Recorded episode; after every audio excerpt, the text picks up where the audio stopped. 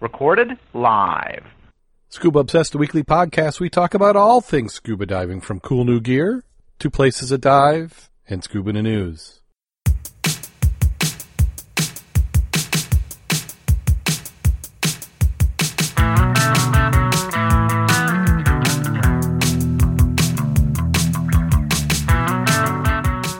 Scuba Obsessed episode 331 is recorded live June 15th, 2017.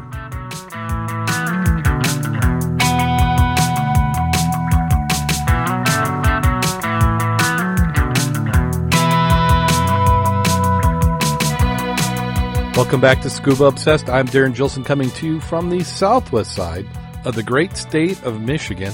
And if you don't like this weather, I don't know what you'll like. Joining me this week, we have Mack, the dive mentor. How you doing today, Mack? I'm doing very well. Glad to be here. And we also have Kevin Ailes. How you doing today, Kevin? Darrin, I'm doing most excellent. And, and how, how about yourself? I am doing great. It's been a long week. I'm ready for it to be Thursday and certainly appreciate the weekend coming up. But it is uh, Amen. just uh, beautiful weather. Uh, for those who aren't from Michigan, uh, you certainly are going to wish you were here because this is just beautiful weather this time of year. I think this is the best weather. I'd like to have this weather all year round. It's it's, it's probably a touch toasty, but as they say, you don't want to complain about the heat in the summer because you'll be wishing for it in the winter. Uh, uh, humidity has started to climb up a little bit, but uh, how, how's the weather? I don't know. been? It's, it's it's been a it's been a little warm. I mean, uh, you know, when it comes to cold, you can always put on a jacket, but it's kind of it's a little bit harder to get away from the heat than it was to get away from the cold. Uh, but hey, you know, it is summertime, and you know, having days in the upper 80s and low 90s and lots of humidity, that's just kind of Michigan for us here. Um, it is good diving weather, so it's been pretty nice in that uh, with the lack of rain, it's given us some pretty decent visibility. So if you've been able to get out, you've been rewarded with uh, you know pretty good dives. So Excellent. Well, before we get uh, jumping right on into the news, we did have a question from the chat room, so we'll we'll start off with that. We almost answered it pre-show, and I thought we'd cover it. And I think this one's directed at you, Mack. It says, "How well will a standard air tool, such as a pneumatic driver, work down about ten or twenty feet of water?" They work very well. You do might want to uh, add a oil mister in it, and at least when you bring it back up, run it, you know, with dry air in a dry environment, and run a little bit of oil through it. I- I'm kind of surprised in kind of a MythBusters esque opinion. I would have said that it shouldn't work underwater. Why? Well, I just figured that the uh, you know you'd ha- you'd have to blow all the the water out of the tool and just resistance and everything. I thought it wouldn't work, but you know, I guess Well, if you're going, I'm sure all If it's already powered up and you got the air through it, you're minimizing any encroachment of water in it, uh, especially as you're using it. Mhm. Yeah, I'm sure that the using of it actually does blow all the water out of it. Um, personally, I have not done it, but I've heard you know s- stories about people using uh, reciprocating saws and drills and things underwater that worked out pretty well for them. yeah. So so your advice, uh, and and we're talking fresh water. It would work in salt water, but you'll Well, it'll work in salt water, but the issue there is you'll get corrosion and gummed up machinery a lot quicker in saltwater. Now, we're not endorsing this practice and saying that it's good for the machinery. I mean, Oh, you no, probably no. are shortening the life, the, the, the life of, of your equipment down there, but you know that's kind of you got to pay to play. If it, but if you do need to use a reciprocating saw or something down there, it it, it does work. So I, I personally, uh, on diving jobs that require equipment like that, unless it's real special, I love Harbor Freight. the cheap stuff, yeah. Hey, it works for the you there. job, and as long as you put that into your bid, you're covered. And if you can clean it and use it more than once, you've got your money back. if if I mean, uh, double it. Now, you, you, now we're going to go on a little sidetrack here, just because I uh, can. I guess. I guess that's the reason. Um, but as everybody knows, and if you love the show, uh, we'd appreciate for you to go and donate through Patreon. You know, any amount helps. Uh, if you go to our website, www.scubaobsessed.com, look for the Patreon links, you can donate there. But one of the shows that I am donating to is a, the, the guy must be some sort of technical engineer, like a product manufacturing engineer, and he buys all sorts of uh, different uh, pieces of equipment and then takes them apart. And I especially love it when he does that to Harbor Freight. And he'll discuss, you know, he'll discuss what it's made with, where they took the shortcuts, how they got it for the price.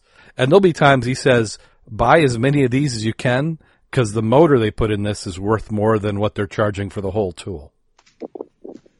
And, and since you did mention Harbor Freight, I mean, so did I, but uh, you know there was a, uh lawsuit against them recently. And part of it is when you get their advertisements, it always says it's this much money is what it's going to cost you, as opposed to this amount if you bought it someplace else. Uh huh. You've seen those ads.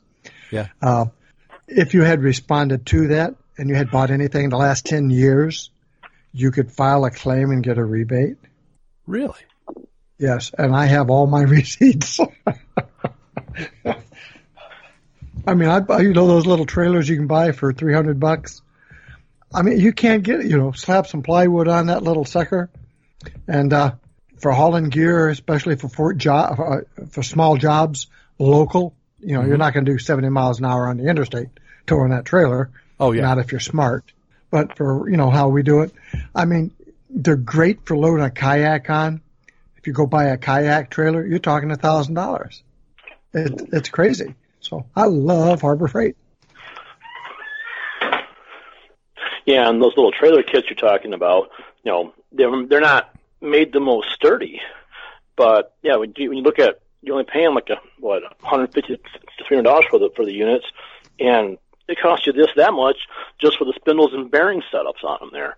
So, and but you can reuse that on the next one. So Yeah, I just pasted a link into the chat room, and uh, this is that that guy I was talking about that I follow, um, and I'm, we're just going to have to have the, link to the show notes because I don't know how you would describe his his username. It's I think it's Arduino versus Evil. I, I guess is is what his channel is, but uh, we'll have we'll have links. But t- here's an example of just some of the the videos that he's he's put together, uh, and, and we'll talk about one. One is the Harbor Freight Earthquake XT Impact Wrench, where he pulls that apart. He does a lot where he takes uh, different tools and compares them, like the Harbor Freight to the DeWalt. Um, uh, I'll warn you a little bit. His uh, language can be a little salty, like somebody who's worked in manufacturing or maybe the military. Uh, and he's he's quite prolific. He puts out about four or five videos a week. But if you're in, if you know anybody who's into any sort of engineering or industrial design, it's certainly worth it. Um, and he's taken apart KitchenAid appliances. He's taken apart. Uh, I don't know if you have you heard of this thing called the Juicero. I haven't. Oh, it's uh, no, I, I've not. yeah, it's it's it's kind of the the new age thing that the kids on the east and west coasts are are into. Uh, and the only reason you'd ever have one is because you're the place you work is uh, paying for it. And what it is is you get this packets of of juicy, juicy, fibery stuff, and then this machine presses it and gives you a little bit of drink out of it. So you know, four or five dollar per uh, unit things, but uh, he tears the machine apart and shows you how it works, and uh, it's just interesting his take on it. I, I enjoy it. I, I used to have to I have to watch a couple videos, and I've thrown some coin his way in appreciation. But there's a little sidetrack. But you're talking about Harbor Freight. Yeah, I just linked that, put a bookmark on it. I'll go back and look at that. The only other item I uh, advice I'd give on using any tool underwater, be proficient on the surface with it first. And if you're doing any kind of cutting, either with a, a pneumatic chainsaw or disc cutter, you got to be darn careful when you're underwater with it. I mean, as much as on the surface, but even more so. Now, question for you, as I haven't used used those, but I I do know that the uh, air tools are designed to work, you know, at a psi between like 90 and 120, because that's kind of like where most of your compressors will operate at. Yet, if you're coming off your uh, first stage there, you're going to be coming on, you know, right about 140. So I'm guessing when these things come on, you know, when, when you turn turn that on switch, uh, they come on full speed. There's uh, there's no uh, hesitation to them whatsoever. Generally, I'm using an accumulator and the line is pressurized to begin with. So my volume and my line to the device is done, is, is full. And I've already pre uh, cycled it. So when I'm down there, it's, it's, she's, when you pull the, the trigger, you go. Now, are you when Like Kevin, you're talking about if you went off an air tank, like you took a cylinder with a with a regulator on it. Correct. That's what I'm thinking there. Yeah, Yeah, that, that's how I and- just envisioned. Yeah. Now, Mack, were you doing it from surface applied air, like a compressor Yes. line down? Okay. Yeah. Well, it's just where, where I'm going with this is that if you were to use the uh, you have a cylinder with you with its own first stage, you know, and you uh, adapt your uh, LP line, you uh, to be the uh, the feed line for the uh, for, for for the air tool, then you got an off. I mean, the, the is a little bit higher than what you're expecting, but you know, a screwdriver or, or a, a saw is going to use a whole lot more air volume than a diver is going to. So, you know, if you're in any kind of cold water, um, I could see you certainly having having a pretty good free flow out of that too. Not being able to turn the thing off. And it's possible for your tool to freeze up also because of the same reason. oh, okay. Yeah, I could if, see that. If you're interested, I've got the plans for an underwater dredge that you run off a scuba tank, so you could do it in a small area. Everything flows behind you, but you're using your scuba tank. Oh, nice. Of, of course, purely for scientific reasons. Well, absolutely. Uh, It's uh, probably uh, it's on your pond in your property, and you're just checking out the overburden. Hmm. So, but- you know, um, theoretically, when you're using this dredge, um, what happens to the visibility? That's why you kick it. If in a, if you're in a let's say a river perhaps or a place where you had current, you just aim the the exhaust downstream. Okay. If you're Is not, kinda then like- it gets cloudy really quick. Is it kind of operating, you know, like a underwater pressure washer? I'm trying to envision how this thing. How no, this- just the opposite. It's it's uh, it's it's a Venturi effect, just like it is from the surface. Only I'm doing it underwater. I'm using the airflow through it to make a Venturi, and it sucks the water through and out the exhaust. All right, I can see yeah. that. And, and you probably actually get, uh, in the right type of material, uh, almost a multiplier effect. Yes, you do. And the the problem, of course, is the deeper you go, the bigger the tank you need because you're going to exhaust the air a lot quicker. And it's nice if you can uh, have variable pressure adjust because if you go deeper, you might want to boost the pressure because compensate for the depth. Uh, but the the alternative would be to to have a uh, uh, like a uh, a water pump on the surface, then you run a hose down. and Oh yeah, and then your again, you dredge. got and and if you use air, you can also use hydraulics. That's actually even better. And you can put a return line on hydraulics. Ah, yes. Okay. But if you're cutting Uh, pilings underwater, be damn careful. Now, Rodney in the chat was asking. Uh, I presume he's talking about using the underwater, you know, using a scuba tank for, for a power supply. Got a question: What would you need to hook a tool to a regulator? Um, I, mean, I think he's asking what fittings you'd need to, uh, you know, hook, hook into the scuba tank down there. Um, now, I've seen a lot of times with, with air hoses where you can, uh, you know, hook in the, uh, the the female end to the air hose simply with the uh, you know a fitting which slides in the air hose and you clamp it down with a, a radiator clamp at 150 psi. That, that would, I think that'd be sufficient. Do you have a, a better suggestion there, Mack? No, those barbs do work. Again, depends on how often you're going to be using it, what kind of tension you're going to have on the ends of it. It's never bad to put a safety wire or something like that around your coupling, so if it did come apart, you don't have a whip, which might beat you to Yeah. death. Mm-hmm. And Or again, at least knock your off uncomfortable. Yeah. Yeah, and and you know the key item for that kind of work is Rube Goldberg is your friend. You you modify what you need to do it to make the job work. Ah. But again, keep the safety in mind because you're the guy down there operating it. Yeah. Yeah. That gives me all sorts of ideas. Well, let's go ahead Yeah. and go ahead. I know Darrin's got some ideas about how thinking about it. Put together an air-powered underwater ROV here. Hmm, Oh, what yeah. can we do with this? Oh, certainly. Yeah. All sorts of those. Well, let's go ahead and jump right on into the news. Uh, first article up is we have Southam Air Cadets get scuba diving fundraiser thanks. Scuba divers have thanked air cadets for helping them raise thousands of pounds for a hospital which treats military personnel. Members of the Sub Action Dive Group based in Southam Leisure Center invited RAF air cadets into town to try Dive Day as a reward for their efforts in raising 600 pounds for the sub, the Scrub Action Fisher House yearly charity swim event in November. The event raised 2,000 pounds for Fisher House, Royal Center for Defense Medicine, the Queen Elizabeth Hospital in Birmingham, which has been described as a home away from home for military patients and their families. So congratulations, and hopefully they enjoyed their, their excursion underwater. Uh, I'm not That's familiar. twenty. Go ahead. I, I was going to say that's twenty five hundred dollars in uh, U.S. So that's not too shabby. Yeah. That Now- two thousand pounds. Are, are air cadets just kind of like how we have uh, sea cadets? It's a kind of a young person's, like an ROTC almost type of program. I don't know, but it would sound logical. But uh, I I really don't know on that one. Yeah. Okay. Here it says RAF Air Cadets. It's Royal Air Force Air Cadets. So it must be something like that, like a, a young group. But uh, well, congratulations. Good for them. And then we have historical dive sites are on the rise in North Carolina. Heritage tourism spreads all through Wilmington's historic areas, and soon tourism will make their way underwater. On Friday, a 220 foot Civil War blockade runner Condor will be dedicated as the first North Carolina heritage dive site. The history of the ship is amazing. We did it for the history, said Greg Stratton, archaeological dives supervisor for the North Carolina Department of Natural and Cultural Resources. Condor launched in June 1849 out of Govan, Scotland, and left Glasgow two months later to pick up military uniforms in Cork, Ireland.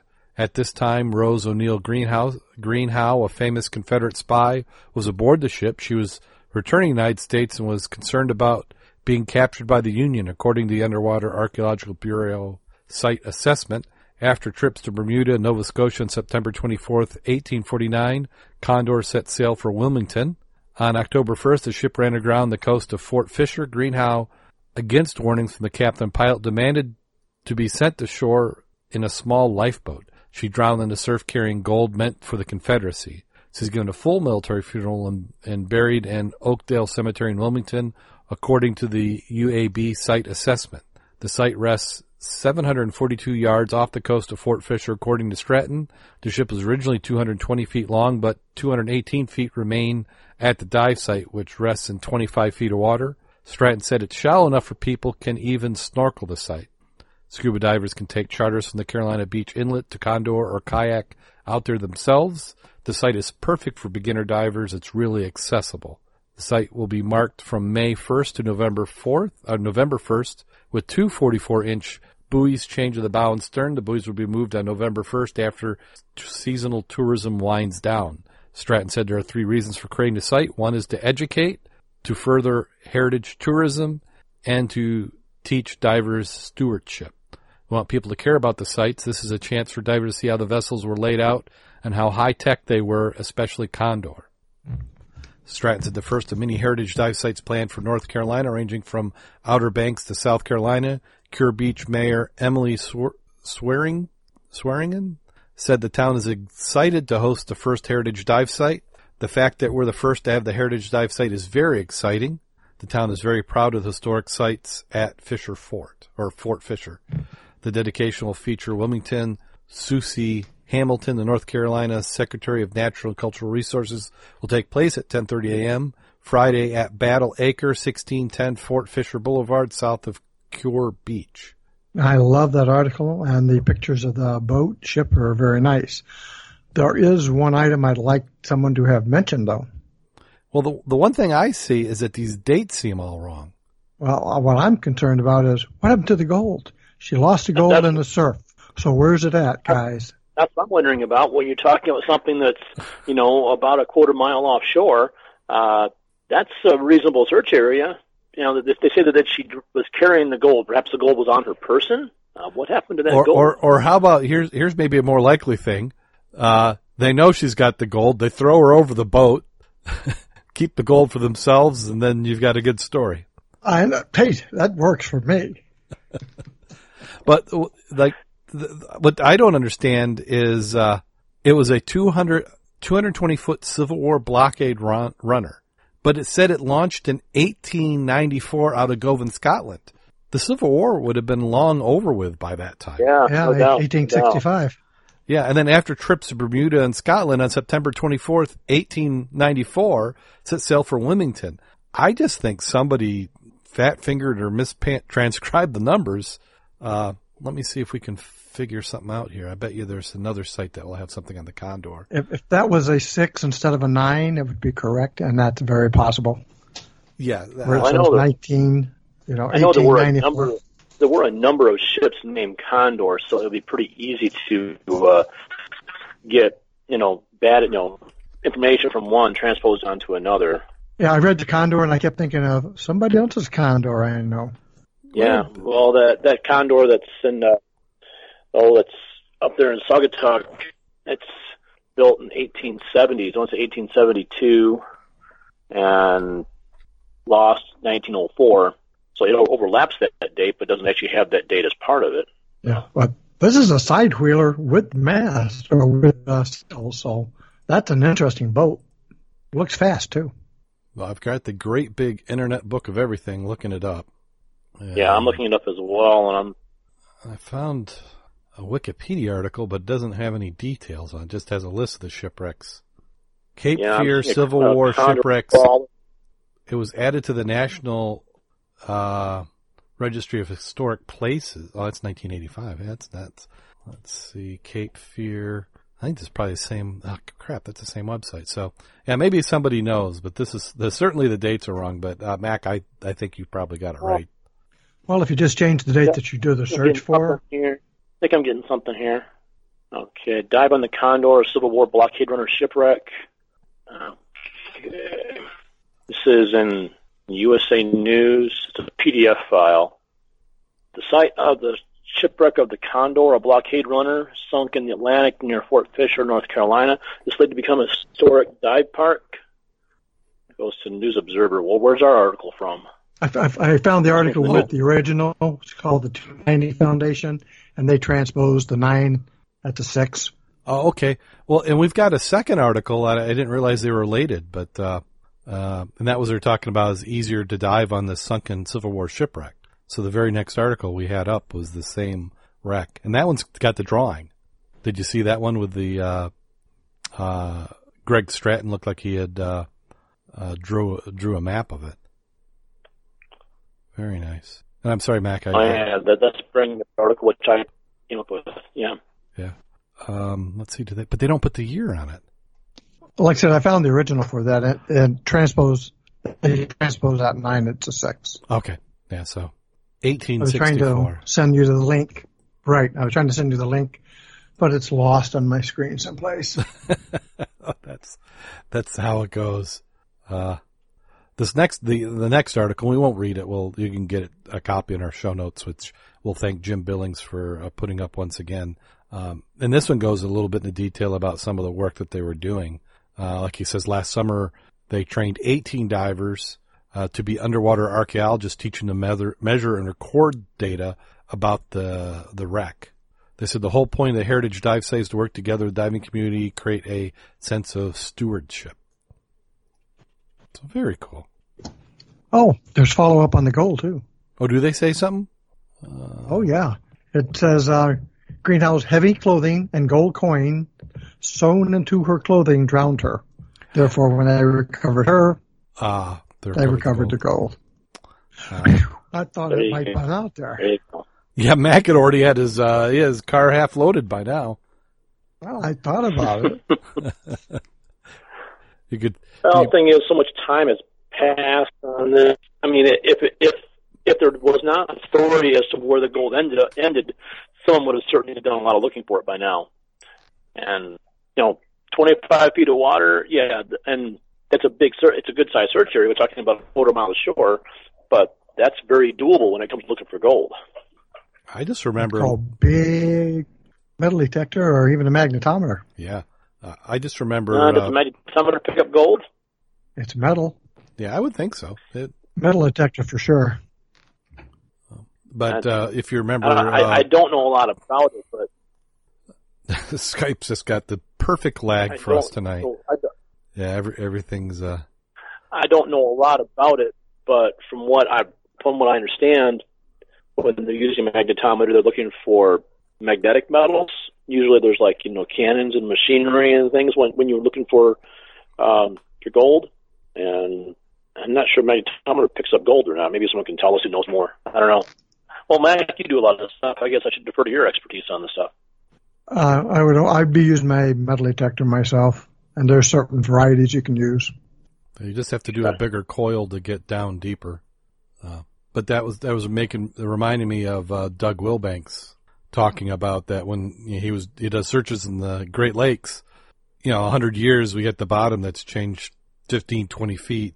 Down there, they can have 30, 40 feet of sand build up easy. hmm Yeah, we see that quite a bit with you know, looking looking for wrecks. Uh, you know, we go out to places where you know we have numbers on boats that haven't been built for, for a while, and you find the bottom has changed dramatically. Um, there's the uh, uh, shipwreck right alongside the Holland Pier, the uh, Burlington ran aground back in the 1920s. Some of it was scrapped out of there, but probably not all of it. And yeah, where it ran aground, it used to be uh, like 35 feet of water, and now it's 14 feet of water. The um, what is it? Uh, another one down in Michigan City. Oh, you're talking about the uh, uh, God, what was that Muskegon? Muske- Muskegon? Yeah, This- No, not Muskegon. It, it's there's one, but there's one that's north of Michigan City. the Um, the, the the uh, Wheeler. Wheeler. What- Yeah, Oh, Frank W. Wheeler. Yeah. I haven't, yeah. I've never dove on One that one. one of- well, you can't now. That's one of Gene Turner's finds, and you know I, I've got numbers on it, but uh, that's supposed to be uh, 30 feet of water, which is now less than 10 feet of water. Yeah, it's sand all over that. Yeah, there's just been so much sand which has been pushed around, and you know we we, we see all this shore erosion happening, and you know that shore erosion, all that sand gets pulled gets pulled off you know the dry land and put into the bottomlands, and stuff gets buried down there. You know the uh, city of Green Bay, which is a real popular snorkel shipwreck in our area, that one is completely entombed right now in sand. Although I was out there this spring poking around, and it's getting a little bit deeper. Um, used to be when the wreck was exposed. The uh, you know it started off in about three feet of water and went out to about eight ten feet of water, but then it got buried in the sand bluff. You can see a tremendous amount of riprap on the shore where the residents had to try to, to save their homes, but all that sand ended up filling in that three to nine feet area to being all two feet deep. And I was out there this spring and where the city of Green Bay lies is still about two feet deep, but nearby you've got a lot of six foot deep water. So I have hopes that that sand will get blown out of there in the, you know within a year or so. We'll see. Time will tell. And then uh, we have another story. A hundred years ago, in a blind flag, U.S. Coast Guard, I said flag, U.S. Coast Guard ship was sailing around the coast of Southern California when it crashed into a passenger steamship. The USCGC McCulloch sank within 35 minutes and lingered on the ocean floor undisturbed by people for a century. On the 100th anniversary of the vessel, June 13, 1917, disappearance, the Coast Guard announced Tuesday that it found the shipwreck not far from when it went down. The officials planned to leave it there. Strong currents and an abundance of sediment would make moving the delicate shipwreck too difficult, officials said the, detailing discovery in the San Francisco-based USCGC McCulloch. They also paid tribute to its crews, include two members who died in the line of duty but not in the crash. Coast Guard Rear Admiral Todd, uh, let's see this, if I can, how bad I can mess it up. Sokalzuk called the ship a symbol of hard work and sacrifice of previous generations to serve and protect our nation, an important piece of history.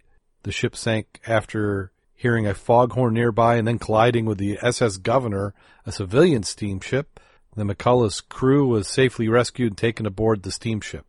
The National Oceanographic and Atmospheric Administration to Coast Guard discovered the wreck last fall during a routine survey. Researchers focus on the area of the shipwreck three miles or five kilometers off Point Conception, California, after noticing a flurry of fish. Sunken ships offer a great place for fish to hide. Site is about 150 miles, 240 kilometers northwest of Los Angeles. Commissioned in the late 1800s, the McCulloch first set out to sea during the Spanish-American War as part of the Commodore George Dewey's squadron in the Battle of Manila Bay.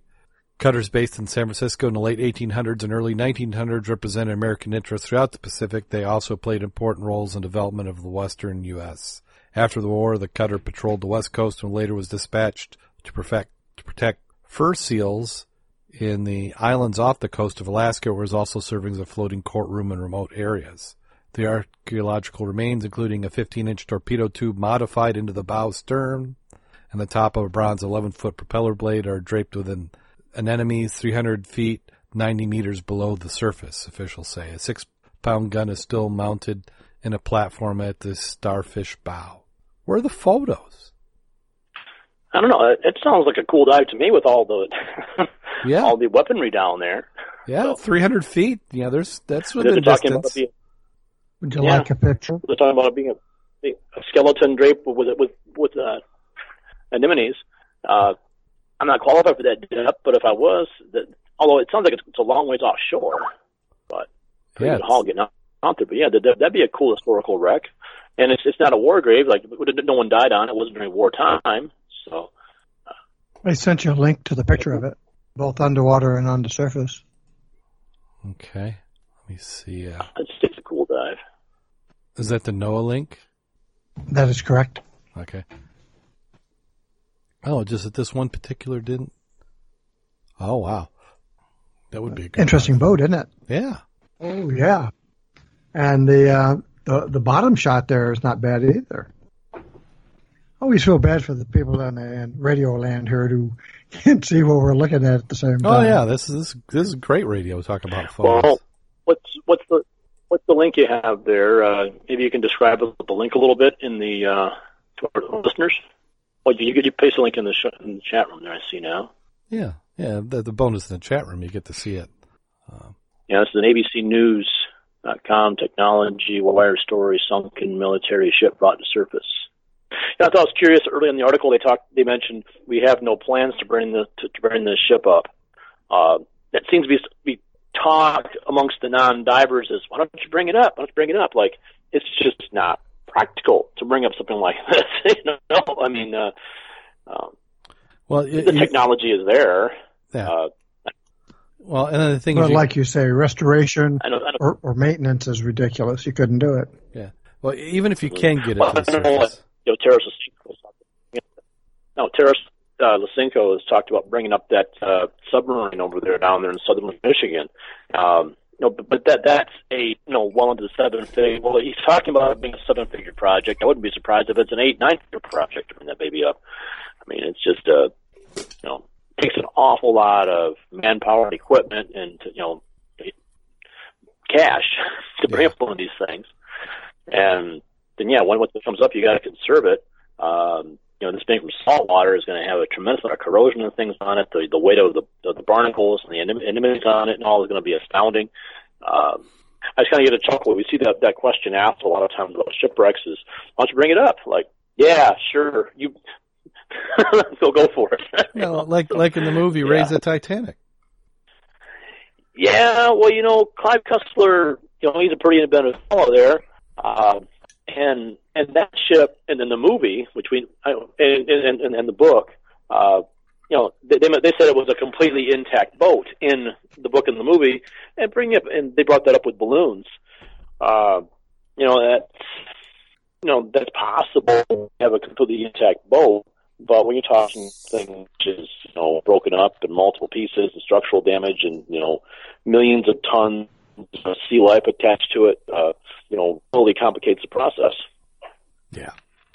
yeah. And, and you know, look, I, And, the- and, the- and even in the, even in the book, Raise the Titanic, that project was like an entire world co- cooperation going on to bring up that, to bring up that boat.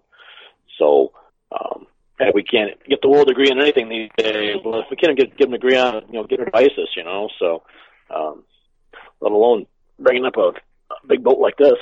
yeah, I look at these photos and you see the metal on this wreck, and you've got to believe that that's all very thin. Yeah, I don't. I you, you- you'd have to. You'd almost have to have something underneath it, bring it up all in a piece, and you know, or or you encase it in foam or or something. Uh, it would just be a, a huge well, you gotta project. it. You got to look at it that you know apparently it was not structurally sound enough when it sank to uh, maintain buoyancy. What's it going to be like after all this time now, with uh, you know probably several times its own weight attached in sea life? Uh, you know, then you know pe- a lot of people look at these shipwrecks as being being reefs and having an actual a, a very beneficial effect to marine life.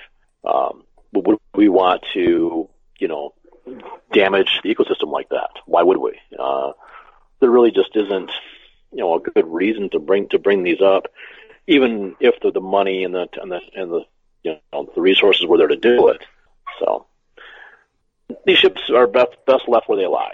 You know, um, if you want one on the surface, just uh, make make a new version from plans.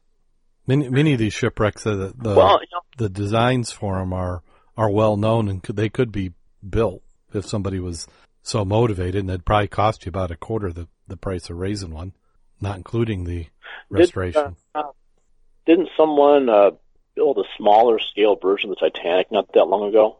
I know right around the hundred year mark of the sinking, there was talk about an Oriental firm um, building a smaller version of the Titanic. So I wonder what came of that. One of those hot topics back when you know, talking about the 100 year anniversary in 2012.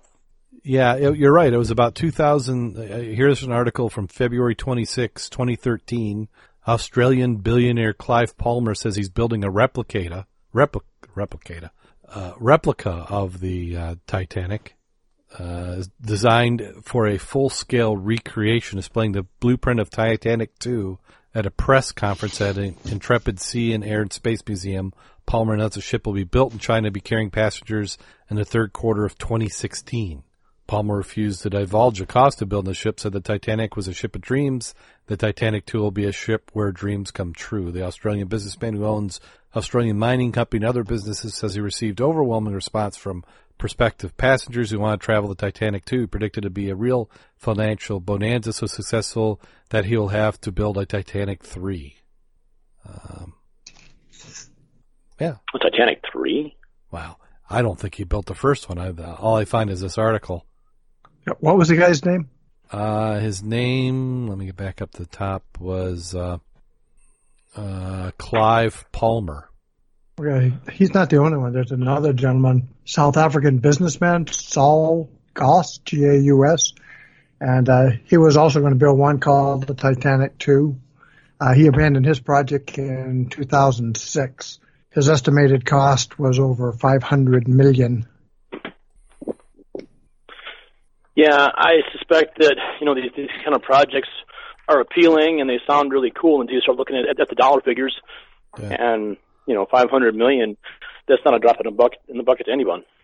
Yeah, and the and the thing with it is that uh, you have to do it because you love it, not because you want to. You think it's really going to make money. Because anybody who's going to invest money in something like this would rather do it in a real cruise ship.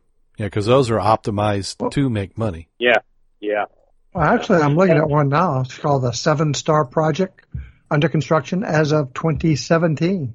Oh. Uh, this one is uh, it says the first Titanic replica to actually commence construction was invested in by the Chinese firm Seven Star Energy and is being constructed by the Wengcheng Shipbuilding.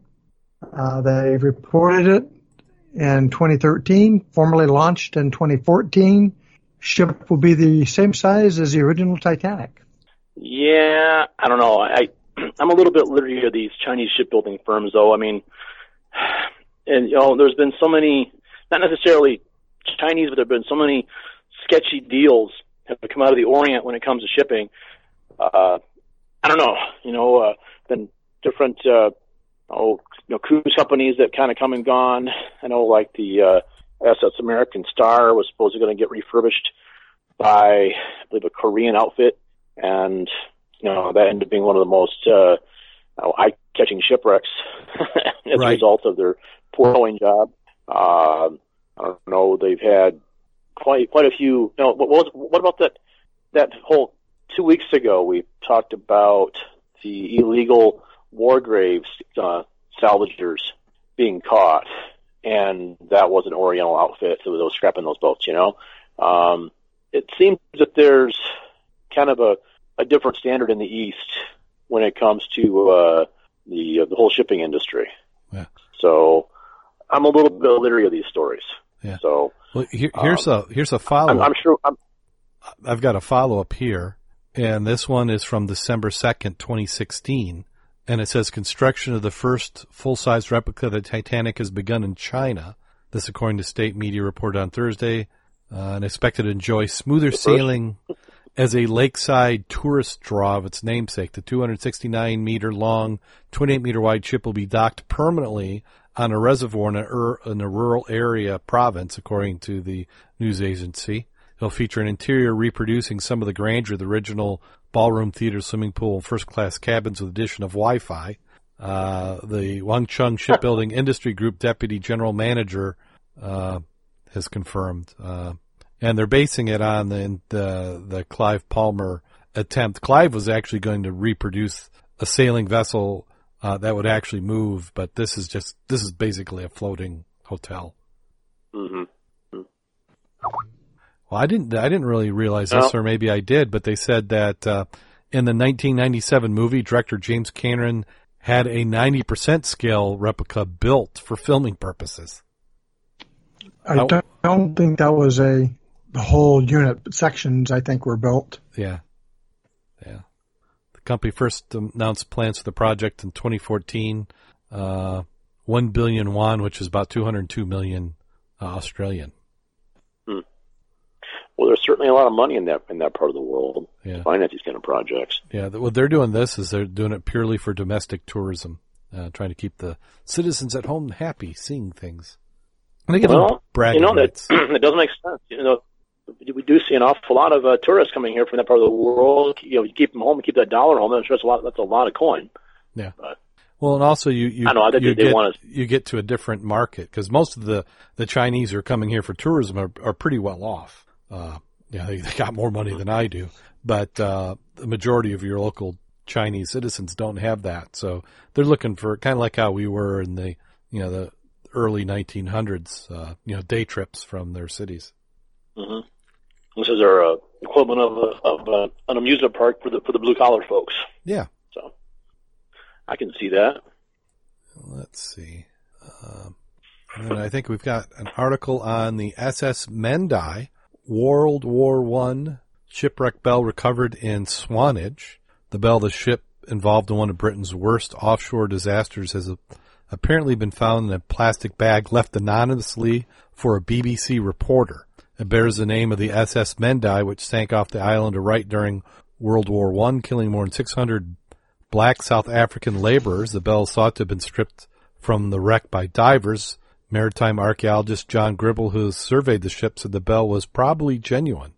BBC reporter Steve Humphrey said the anonymous donor phoned him on Wednesday after seeing recent coverage of the Mendai, must be centenary. The Mr. Humphrey arranged to arrive in Swanage Pier in the early hours to find the bell in a plastic bag. A note in the bag read, "If I handed it in myself, I might it might not go to the rightful place. This needs to be sorted out before I pass away, as it could get lost." I wonder why he thought that he couldn't do it. I was wondering if maybe he thought he might not go to the right place. The bell's never been. Well, maybe he's thinking that you know. I think he's thinking that if it goes to the the uh, the writer, then it should get enough attention that it should go to the right place, as opposed to possibly some corrupt deal ended up in some again in someone's collection. ah, That's my guess.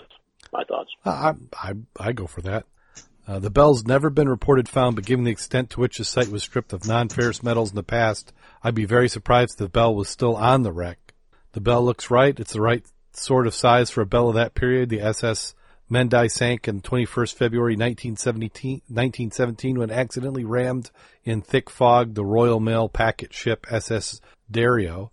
A government inquiry said the Dario failed to lower lifeboats, leaving 646 sailors to drown.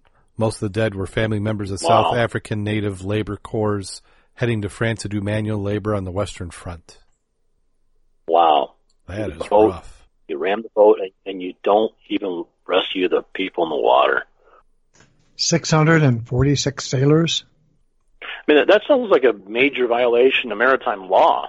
I mean, I know when a vessel is stricken, anyone able is required to lend lend assistance. It's, it's not it's not optional. And the fact that they chose now this is wartime, so there's probably different laws in effect during wartime, or I know the passenger vessel has loopholes in that as well because the captain has to look out for his passengers first. But wow, 646 left in the water with lower lifeboats. Yeah. So Those were not all sailors. Those were laborers, weren't they? yes, more than 800 members of the South African Native Labor Corps were on board. So uh, more than 800, and 646 perished. So well over 70 percent. It seems like you could have done like something. is It- which, yeah. which, yeah, it's rough. Well, I look at the bell. Well, it sounds like this is a pretty, pretty, pretty racially charged issue too. If you look at the article a little more thorough between Mandela and the Queen of England there.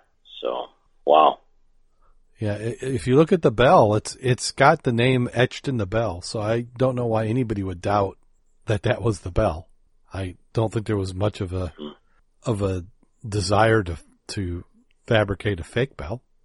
Um, Interesting crack in it too. I, you know, I'm wondering if this the uh, donator's remark about not going to the right place. Um, I wonder if this is an an episode in history which has uh, people probably bury and forget about.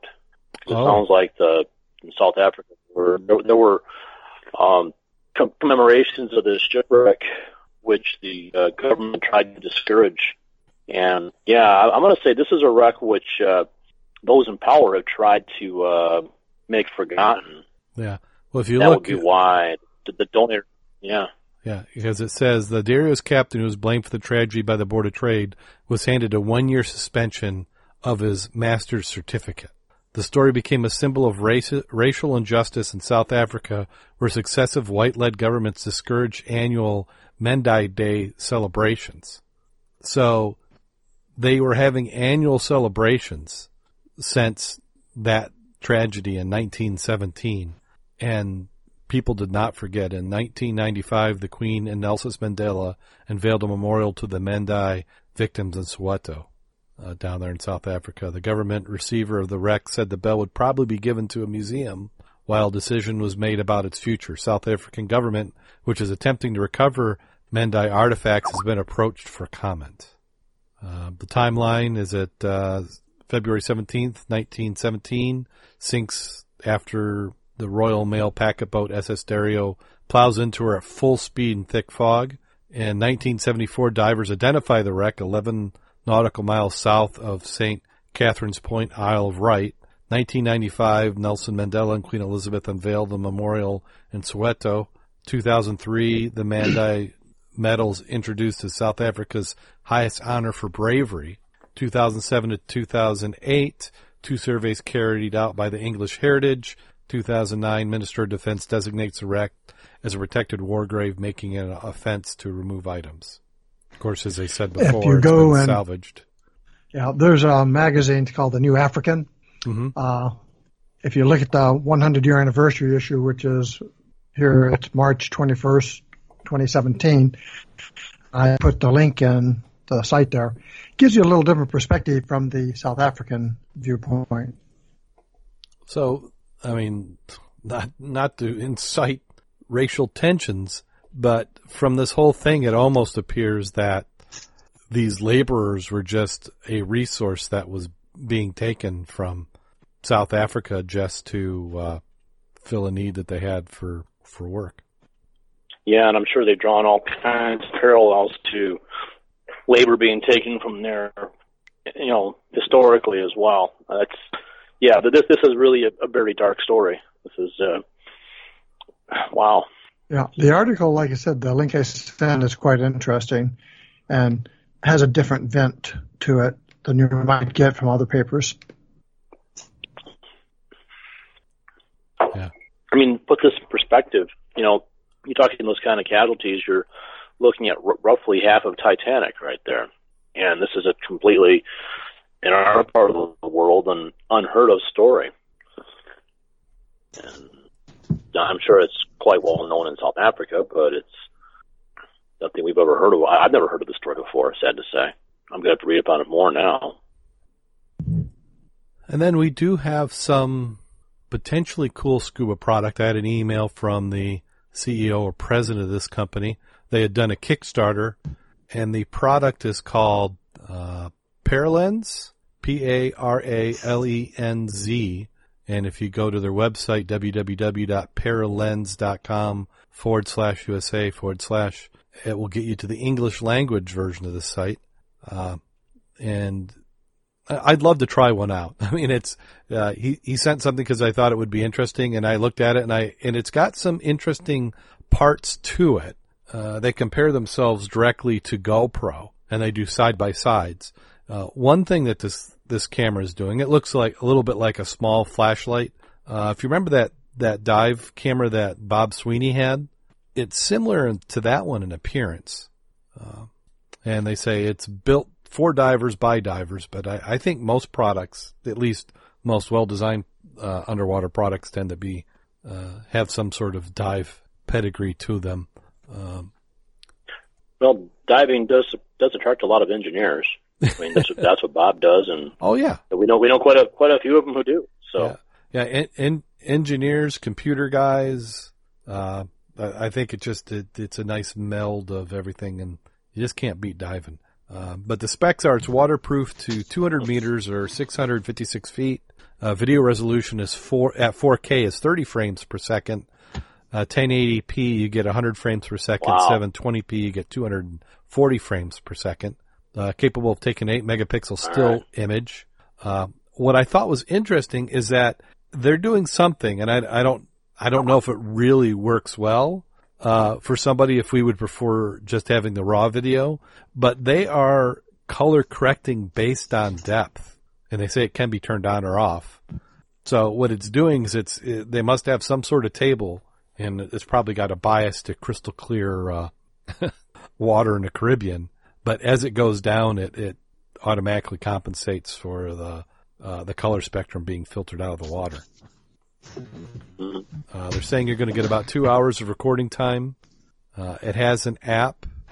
Uh, lens distortion is about 140 degrees, with lens distortion being corrected, about 5.6 ounces. Looks interesting. The price for the camera is $600. The third person viewer identified yes. on one of the scopes is 79 bucks. Lens kit's 39 and the accessory kit, which looks to be mounting, is 19. Yeah. Uh, that third person yeah, kit, for I a camera which is capable of going for a camera capable of going 700 feet, um, that's a deal. That is a steal right there. Yeah. Yeah. If I'm if I'm going 700 feet, I'm going to get one.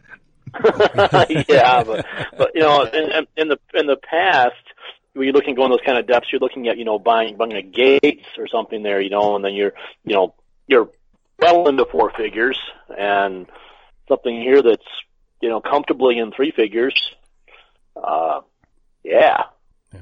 Well, if, you looked at the the website, either you get to to uh, look at it, and they say that they have the one section that says no more color filters, and then they have the slider where you can slide back and forth between the the color corrected before and after. Yeah, but you know, I don't know. Color filters I, I, I kind of like the the opinion of some of the of you know some of the expert photographers we you know we talk about time to time, but it seems the movement's kind of getting away from using filters yeah. because uh, well, what what you can do with post processing in your software, you know, beats the heck out of any any filter you're going to find.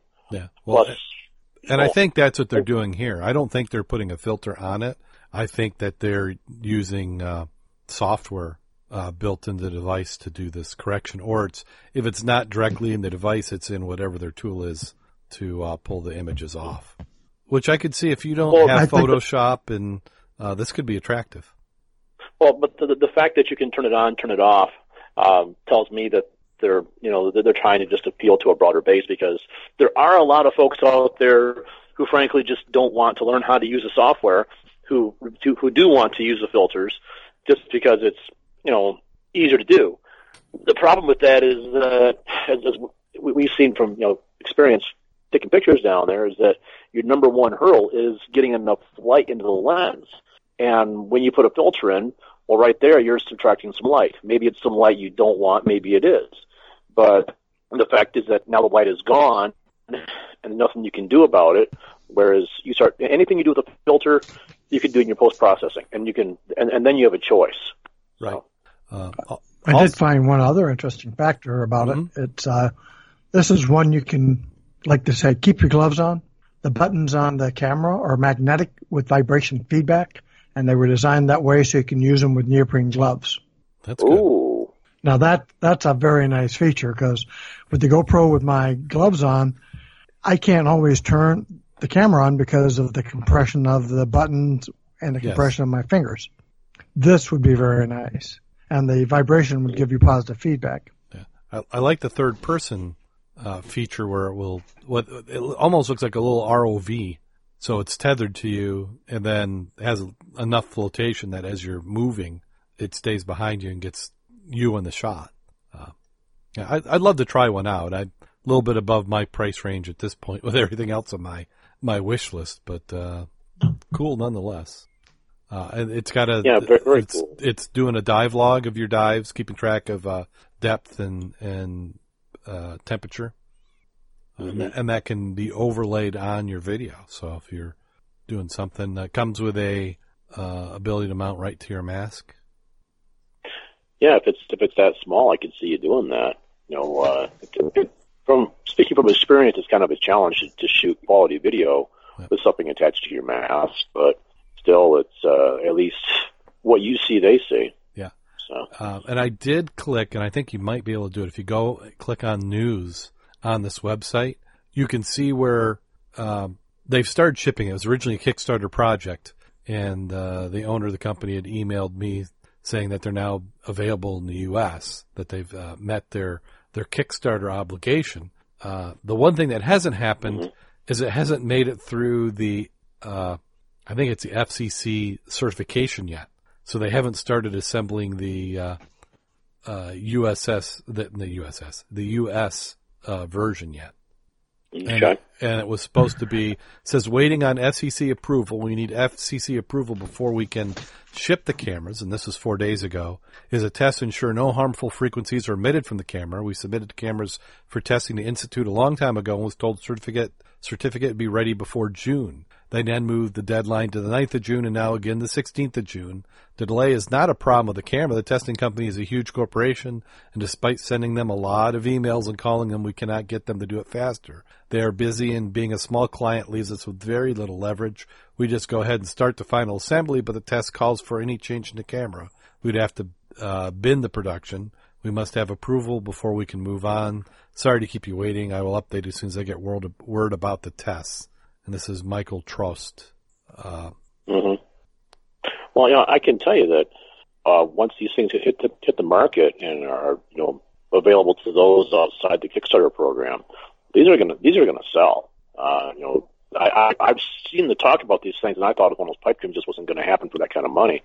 But you know, to, to get a you know they, said a hundred it's a 140 degree uh, wide angle on it, so it's everything a GoPro is plus you know a, a few more options, a little more user friendly even perhaps, and has uh, three three times the depth capability, so or more. Uh, I'm not sure if his GoPro is rated for 140 or, or 200. I'm not sure, but um, this is this is awesome. I, I I'm going to have one within six months. I can tell you that. So well, it's, it's good he sent it. Uh, Does that have Wi-Fi capability like the GoPro? Um, I didn't see that in the specs, but I can ask him. He said if we had any questions, we'd give him a call. So we can ask him. I can find out if it's got Wi-Fi. well, I mean, that that can be a nice feature if you're a techie. well, it sounds like you're on good terms with this guy here. Maybe we could uh, get a test unit in here to evaluate for, for the show. Well, I was I, I was looking Yeah. at it and I'm thinking, how come we weren't on the short list? Because they they have all these 250 divers who have been uh, testing it already, and I was thinking, hey, what about us? But hmm oh well, we'll we'll give them enough grace. Well, I, I wonder. I wonder how many of them are you know qualified to, to go to that kind of depth. Though I mean, uh, there's not there's very few folks who who, who will go to uh, you know 700 feet. Very few. Uh, but you know, just the fact that this is something which you can take below sport depth and you're not at all concerned about water flooding. Uh, it's, it's a real boon. So Yeah. yeah, put put put me down for one. I can find an 800 foot line and I can sort of lower it over the boat until it gets down that deep. yeah, Yeah, Yeah, you got You, you got you, are gonna depth test it, huh? Yeah. So here they had uh, in the beginning of June. They said the web shop is now officially open. First come, first serve. Twelve hundred fifty units in the June production, and not many left. Yeah, they're, they're going to sell fast. These things will sell fast for that kind of money, that kind of depth, for all the features of a GoPro, and then some. Maybe, maybe not Wi-Fi, but uh, yeah. If, if I wasn't buying some big toys right now, I, I, it'd be on my short list. As of right now, it's on the long list. So. Well, cool. Well, right, we wish, right, right after, right after, right after the, I buy a side scan. Yeah. So. Another side scan. So. Well, I just visited their Facebook page, and it looks like they get quite a bit of traffic there. So, uh, speaking of that, the the and we've we've by the way finished Scuba in the news, but the Scuba Obsessed we have we have surpassed 500 likes on our Facebook page. So so thank you everybody for doing that. Uh, again, we don't do a whole lot on Facebook, but we do post some. We had a, a couple posts this week that through sharing and social media got over 3,000 views. So uh, appreciate that activity. Uh, and maybe let me let me take a look at one of those articles. That might have been uh, something we should have covered here. I sometimes forget to go back on that. That was that was a few days. That was days ago. That's old old news. I have been off of Facebook so much in the last three or four months. It's like, you know, there is life without Facebook. Oh yeah. Well, and I'm I'm all I'm barely on there. It's uh, I, I get in trouble with Facebook because they they start give especially if you're a, got any sort of business or groups on there. If you're not responding within a couple minutes, they try to shame you into uh, uh, spending more time on Facebook. Yeah, we have 501 likes as of the recording of this podcast. So we are we we are in our eighth season. Uh, we're in the process of moving over uh, the podcast from one audio host to another. Uh, I've been working on. I I did initial tests uh, several months ago, and finally uh, wrote the check today and started doing the move in mass. So it takes a little bit of time to do 330 episodes. So within the next week, we should have all those copied over. So keep an eye out for that. Awesome. Let's see. Uh, any, anybody get any diving in this last week? As I said earlier, this has been a dry week for me, but I'm sure Kevin must have got wet.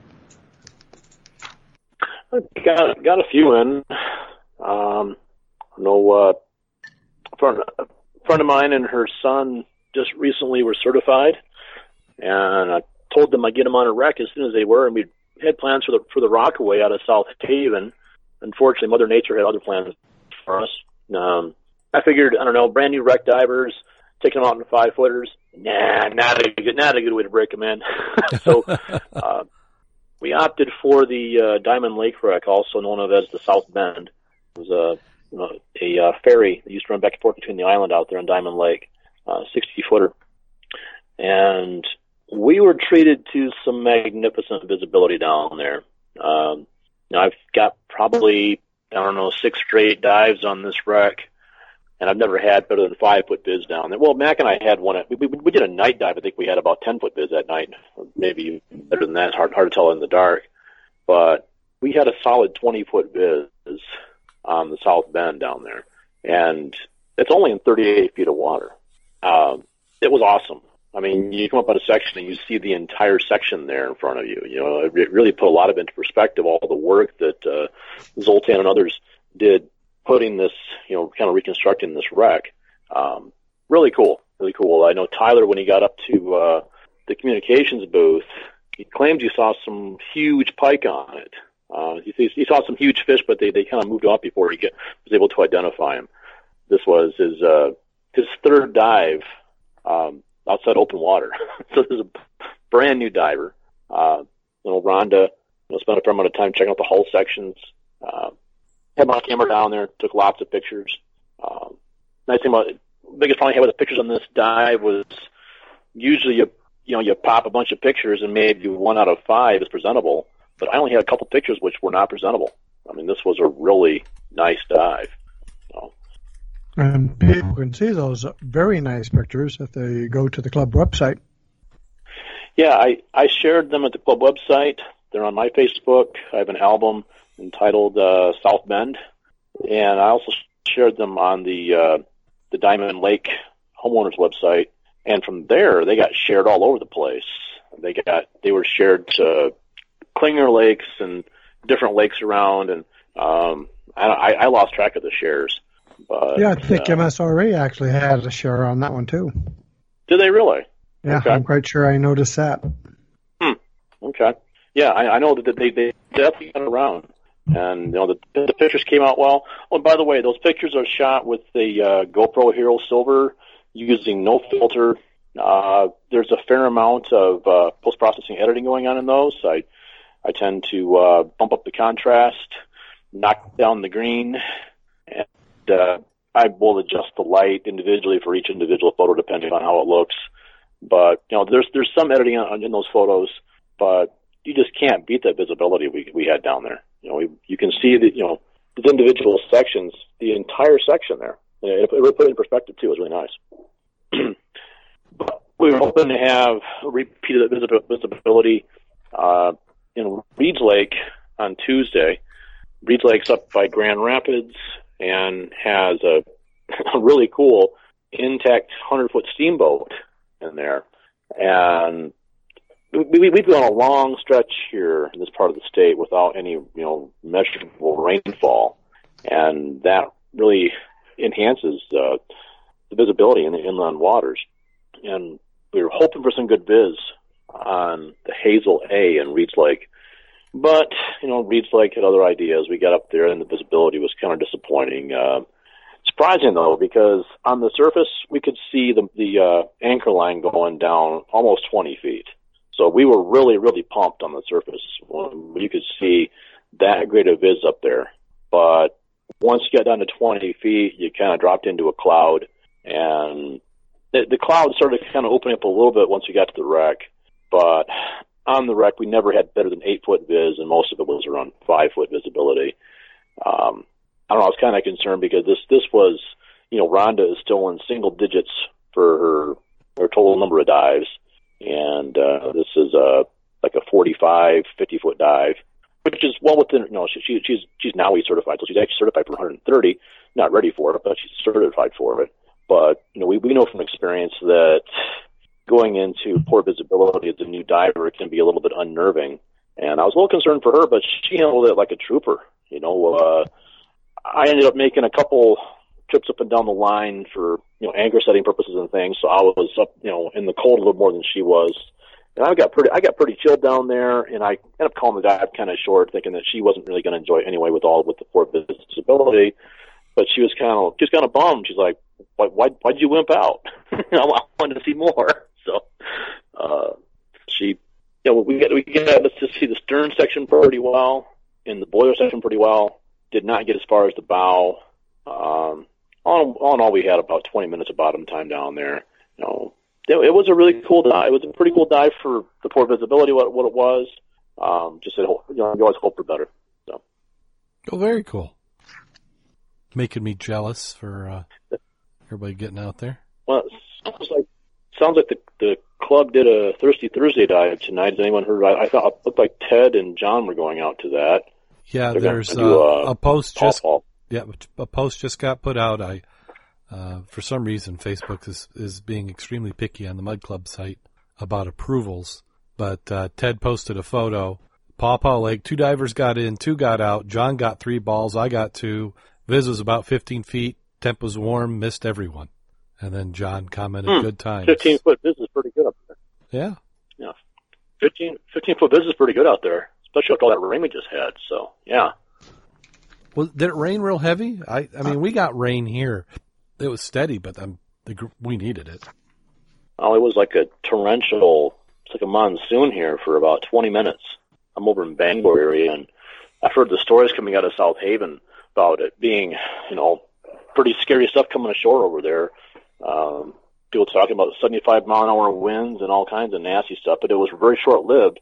Uh, lots of trees down in this area. My power didn't go out, but a lot of my friends did out here. So it was a really intense short storm with a lot of rain. I want to say we got, I know it collapsed my boat cover, and there were gallons and gallons and gallons in that boat cover. so, um, I'm sure I had 20 gallons of water trapped in that boat cover. I'm sure I did. So, on a 19 boat, yeah. Wow. Yeah, I did. I Yeah. because I kept hearing we're going to get rain, we're going to get rain, we're going to get rain, and it never came. And then finally, we had some starting late yesterday. Uh, yeah, and it, it was pretty steady for some time, but uh, I'm, I'm looking at my lawn today. It's still sections of it are, are brown. Um, we we probably Well, we need, it'll take a little while. yeah we're going to need this about every you know once every three or four days for a while uh, to keep things up. We're we're starting Well- to get into that warm time of the year. Well, we just haven't had any, any know, noticeable rainfall. I mean, there's been a, a little bit of a, a drop here and there, but you know, nothing we had last night. But that, you know, because so many of our lakes around here have an inflow and an outflow, and when we get, you know, a fair amount of rain, it brings a lot of dirt in the lake, which you know hurts our visibility. Um, but yeah, if you could get out diving in the last week in this area, uh, you got some pretty good visibility re- reward. So you got any plans for this weekend to get any diving in? Well, this is uh, Father's Day weekend, and my son was contacting wanted wanted to do with anything with him on Sunday. I'm like, yeah, let's go diving. Thing is, he's he's, he's not a diver yet. Um, but no, we're we're gonna go uh, up to the Novadoc and go snorkeling on that. That's uh, pretty cool storm. of- It's one of the night wreck of storm of 1940 wrecks. You can actually see it in Google Earth pretty clearly. It's about six miles south out of Pentwater. We're going to snorkel that one on Sunday, and I'm thinking I might also dive the Ann Minch. Um, I'm not 100 percent sure about that, but I'm thinking I will. I've not dove the stern section. I've dove, I've dove the bow section twice. So I'm thinking I'm probably going to do a dive on the on the stern of the Ann Minch. So that's my plan. How about how about you, Mack? You got any plans coming up? I'm still sort of tied around the house for a bit, Okay. but uh, I'm going to try to get some river time in in the near future. Okay. I've got a graduation going on this weekend. My daughter, who has successfully graduated from high school, uh, we have her graduation Yay. party uh, going on Saturday, and um, then next weekend I've got something scheduled up already, and I'm to that point where. Yeah, I, I think I probably need some advice of how I get back diving. I think this is my longest dry spell since last year. Uh, I'm I'm not moving in the in the right direction. I need to uh, follow my own advice and put some stuff in the calendar. But now it's going to take me a while to get everything back together. Uh, I had talked about my dive vehicle had died, so now I've got a new truck, and I don't. I, it's I've got to figure out how to get everything back together for diving. So I've got an idea of a whole bunch of projects for you know how to organize my gear in the truck, but yeah, kind of feel like I'm crawling out of a hole. Well, at least you're doing it in June, and you still got a lot of dive season ahead of you. So let's get you out there. Yeah, my my plan's to dive all year round. uh, I'm I'm kind of worried. Uh, I'm gonna first time I'm gonna get in the water. It's gonna be hundred degrees. Gonna roast like a lobster in a dry suit. well, you still got your wetsuit, don't you? Have you seen my wetsuit? Well, I don't. I, I don't use my dry suit when it's like this. You know, I mean, actually, what- bo- both both dives I did this week were in my in my wetsuit. Heck, when I when I dove the, I made the mistake when I was uh, on the South Bend there in Diamond Lake. I didn't I didn't wear a hood, and man, ice cream headache. That was not a good idea. It was cold down there, but it worked. So, um, but yeah, I mean, this time of year, dry suit is optional depending on what you're doing. Yeah, What were you gonna say, Mack? so. Something about my wetsuit? Oh, I'm nothing. I was. No, I'm not going to say anything. I'm, if it's 100 degrees, you don't need a wetsuit. Just get in that speedo and go. true. this is true. Well, Speedo, there's an image. I didn't, I didn't need that. Did, did not Yeah, need that image This there. So. this the speedo's got more coverage than my wetsuit, so that's how bad my wetsuit has gotten. Yeah, I don't know. I mean, I, when I have, I take a, uh, uh, new divers out. You know, I talk to a lot of my buddies about uh, us out diving. You know, and I tell them, hey, you know, it's come on diving with us, but I'm warning you, we're we're we're a bunch of fat guys in wetsuits, and once you've seen it, you can't unsee it. You kind of got to think. It's kind of like men in tights. but more more tragedy than comedy, you know. So, yeah, I, I had that problem, but my, my wetsuit kind of shrunk over the winter. I had that problem too. So, Yeah, that, well, that's the other part that I, I'm I'm worried about. I've been watching the scales, and I I was doing good all the way till the beginning of, uh, yeah, I, I yeah, through the holidays I hadn't gained as much as I expected. Then I got the cold or a flu, and had lost five pounds more than what I gained, so I felt like I was ahead. And I was doing pretty well all the way until the beginning of this season for uh, graduation and graduation parties, and that is sneaky stuff. You don't feel like you've eaten a lot, but that scale says otherwise. So, mm. uh, luckily, I don't need a whole lot of undergarments under the dry suit, so I think I, could, I think it will still zip. Well, I, I'd say I'd say go wet, man. I mean, I, I know your wetsuit's got a few miles on it there, but uh, you know, it's really nice to have just an easy dive. You know, yeah, I I've, I've been using my rebreather. You know, I, I did a, I've done a couple hours out to uh, uh, Lake 16 training on the thing recently, but it is nice once in a while just to put on a wetsuit, put on uh, one of my Steel 72s, just a tr- traditional BCD, and jump in the water. And it's nice to have a nice easy dive. It only takes you know 15 minutes of preparation. You know, 15 minutes of putting away the gear when I get home. Um, I really value those nice, easy, squeezy dives. Mm-hmm. So wet, wetsuit diving, you know, I, I, I've been talking to some people about, you know, I, I don't know, I got, you know, some, don't know, there's a bunch of kids that play, I say kids, they're a bunch of 20, 20 somethings out of Minnesota for some reason we're picking my brain about diving on Facebook. And they're all wanting to know about dry suits and, you know, double tanks and everything. And I'm just like, no, guys, I mean, you want to go dive in wetsuit, single tanks, keep it simple, you know, I mean, have a good time with it, you know. I mean, you want to go tech, that's down the road, but to keep it simple. We'd like to thank WRVO Radio for putting us on the air one more year. If you like hunting, fishing, the great outdoors, you'll love WRVO Radio. You want to find out how to listen, go to our website, www.scubaobsessed.com. Go down to the footer in the bottom, and we have links to their website and how to listen. Uh, also like to thank our Patreon supporters, specifically our Dive Nitrox, which is currently Vanessa Homiak. Uh, thank you once again for supporting the show, especially as long as you have. You're the you're the first one and the last one currently. Uh, can use some more supporters as we improve the program, and you know these things, uh, all these little costs add up, and certainly appreciate it. Um, let's see. Uh, do you have a, a a wreck of the week? Yes, I do. Um, tonight I'm going to feature the uh, Samuel Mather. Uh, this is a really cool schooner. Uh, it's a little deep.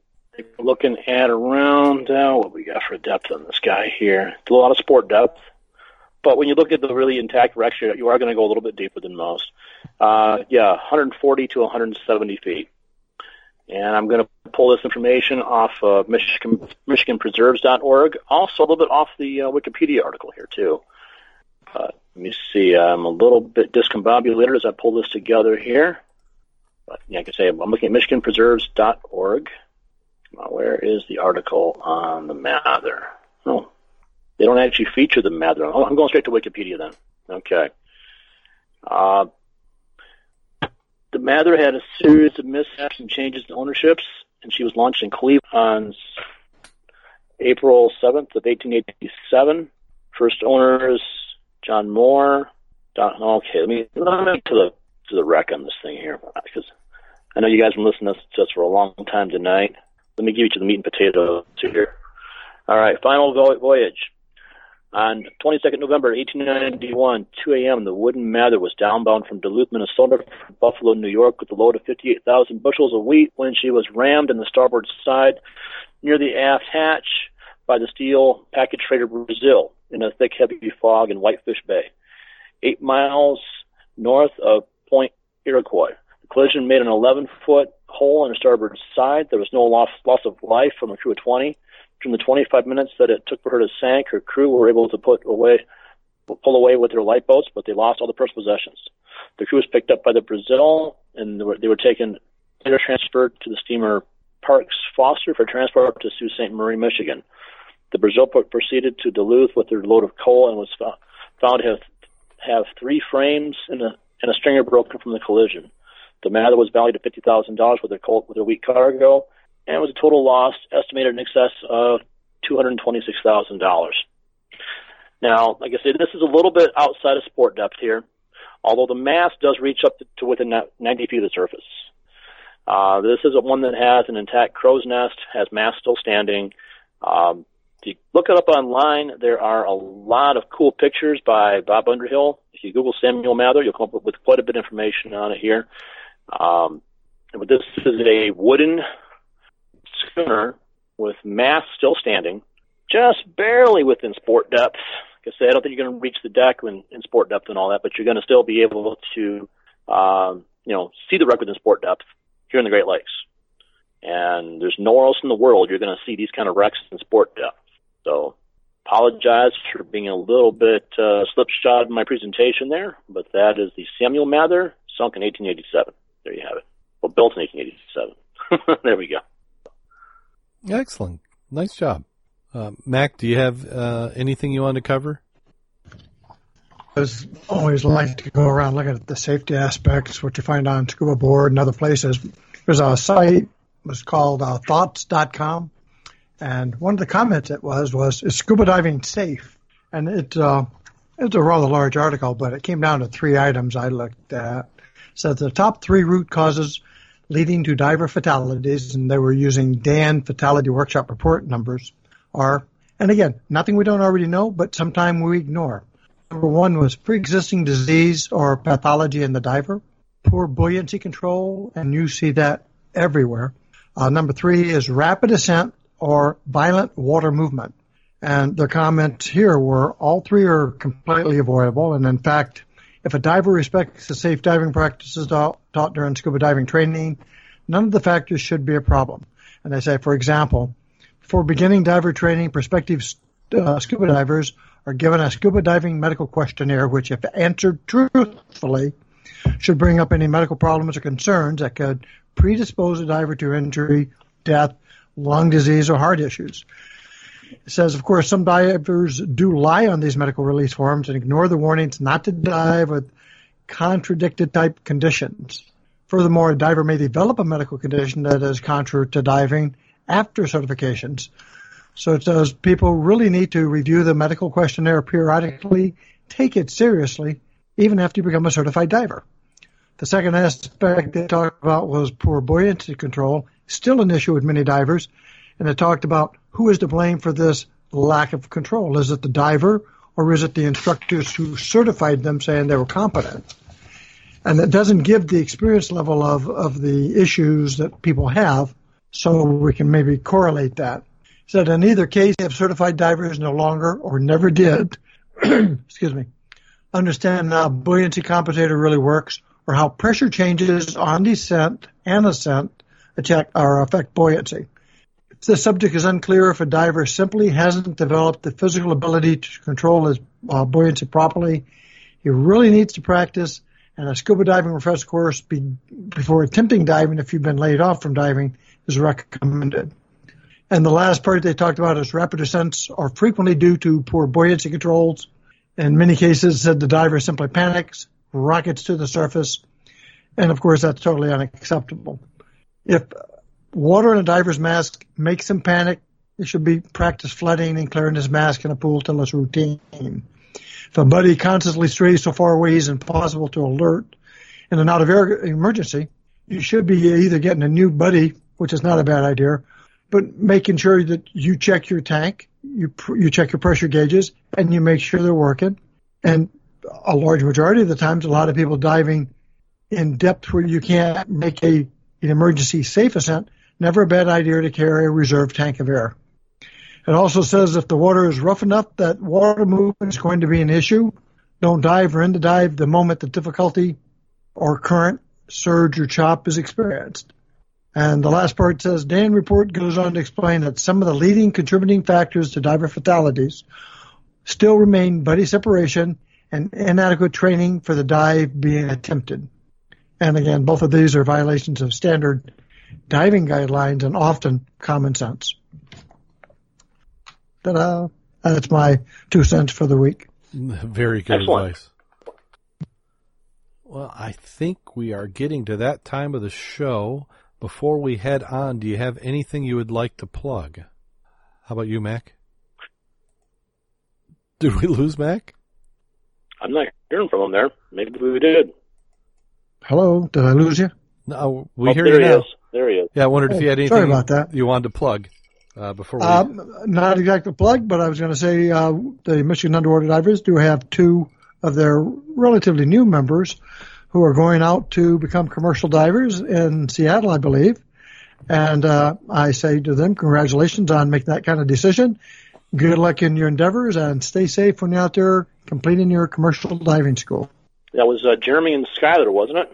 Absolutely. Congrat- oh, congratulations, congratulations, guys. Good luck with that and stay safe. Yeah, Stay hang, safe. hang, hang in there. well, how about you, Kevin? Do you have anything you want to plug? Yeah, a couple things here. For one, you know, of course, I want to encourage our listeners to support your local dive shop. We always enjoy those those uh, online deals. Those online deals aren't going to fill your scuba tanks. Also, support your local libraries. There's a wealth of information in there, and you're not going to find everything you want on the internet. Additionally, um, you know, I'd like to mention to our listeners, uh, you know, it's no secret that uh, we don't have as many people coming into diving as who are getting out of it there. And I've heard a common thread from many uh, presenters that are underwater this year at uh, uh, Ghost Ships, different uh, you know the spring shows, is how you know we're just not getting in the people who are who are going out. So, I'd like to really challenge our listeners to take somebody new diving. Uh, you know, try to stoke that interest whether they, they like it because of the historical aspect, they like it because of the camaraderie, they like it because of the, the ecology aspect, they like it because of the wildlife, the fish. There are just a whole slew of different angles. Take your pick, okay? I want to encourage our listeners to get somebody new into diving this year. Um, we had him on the show a few months ago. Terrace Cinco was really adamant at his presentation at Ghost Ships about bring somebody new next year to Ghost Ships. I'm going to say everybody here, bring somebody, bring a bring a non-diver with you to the shows. Okay, if that doesn't hook them, I don't know what will. But let's get some new blood into this here because we don't, you know, people are stepping out and we're not getting as many people stepping in. So let's keep it rolling, guys. I'm thinking we're just that we need to be have everybody needs to build a dive buddy, and I don't mean literally build one, but I mean go out find somebody who you think would like diving and and, and get them involved. Uh, you know, with everything being And- and online, you got to keep I was going to say with everything being online, I think there's a great opportunity for people to actually get out there and live life and and and see that no matter how great that VR AR mixed reality system is, it doesn't come close to approaching the experience you get with actually going scuba diving. Yeah, I, I don't think they're ever going to get an app for that. You know, they got some apps that make it a little bit easier and things. You know, there's all kinds of things as gas for gas blending and dive tables and all that. But there's never going to be an app that's going to replace that feeling you get from laying your hands on the mast of a 19th century shipwreck down there. Okay, you know, you you read the stories, you see the pictures, but being there, nothing replaces that. I mean, and, and, and we can do that here in the Great Lakes. We can go to these stories. That, that Samuel Mather I just mentioned to you, like I say, the, the, uh, the mast is at 90 feet.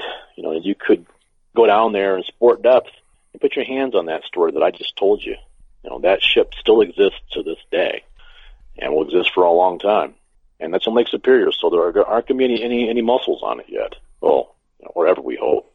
But gets you know bring somebody new diving out there and, and keep them diving. You know, yeah, we, we do get a, lot of a new a lot of new recruits. We get a lot of new certification people. But we also see that they come in and then that they kind of come and go. The, the key is to get them involved with an active dive club. You know, we have that with the Mud Club here in town. Um, you know, there are active dive clubs all over the country. Um, but I've also heard from people telling me about how their former dive club is now extinct. You know that there's pretty much no one longer, no longer anyone involved with it there, and some sad stories about a lot of camaraderie that's gone because um, you know the dive clubs have just they're, they're just going away. So bring people in, get involved with the club, keep them diving. You know, all right, I'm off my soapbox. Okay. So let's go ahead. I think it's that time of the show.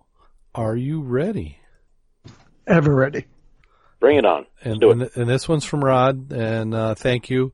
Um, it's a little long, so uh, hang in there. After Quasimodo's death, the bishop of the Cathedral of Notre Dame sent word to the streets of Paris that a new bell ringer was needed. The bishop decided that he would conduct the interviews personally and went into the belfry to begin screening process. After observing several applicants demonstrate their skills, he decided to call a day when a lone, armless man approached him and announced that he was here to apply for the bell ringer's job. The bishop was incredulous. You have no arms. No matter, said the man, observe. He then began striking the bell with his face, producing a beau- beautiful melody in the clarion. The bishop listened in astonishment, convinced that he had finally found a suitable p- replacement for Quasimodo. Suddenly, rushing forward to strike the bell, the armless man tripped, plunged headlong out of the belfry window to his death in the street below. The stunned bishop rushed to his side. When he reached the street, a crowd gathered around the fallen figure, drawn by the beautiful music they had heard only moments before. As they silently parted to let the bishop through, one of them asked, Bishop, who was this man? I don't know his name, the bishop said sadly, but his face rings a bell. Oh, jeez. That's not bad. uh, That's uh, not bad. Uh-huh. But, but, but, but, Right. but hold on. There's more. The following day, despite the sadness that weighed heavily on his heart due to the unfortunate death of the armless, uh, gosh, I don't even know what this word is, campionologist? Must be bell ringer. The bishop continued his interviews for bell ringers of Notre Dame. The first man approached him said, Your Excellency, I am the brother of the poor armless wretch that fell to his death from this very belfry yesterday. I pray that your honor his life by allowing me to replace him in his duty. The bishop agreed to give the man an audition as his armless brother, man's brother stopped to pick up the mallet to strike the first bell. He groaned, crushed his chest, died on the spot. Two monks hearing the bishop's cries of grief at the second tragedy rushed up the stairs to his side. What happened? The first breathlessly asked. Who is this man? I don't know his name, sighed the distraught bishop, but he's a dead ringer for his brother.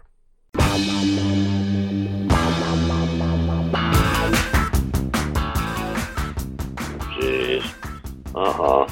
Ow. Uh huh. Ouch. Uh huh. okay. Thank you, Rodney. Oh. And on that literal note, go out there and get wet. And stay safe.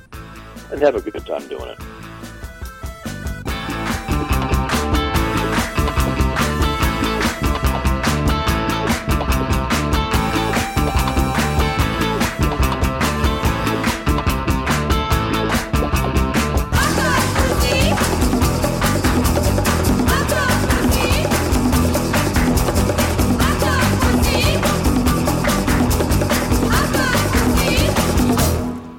Recording has been completed. All right.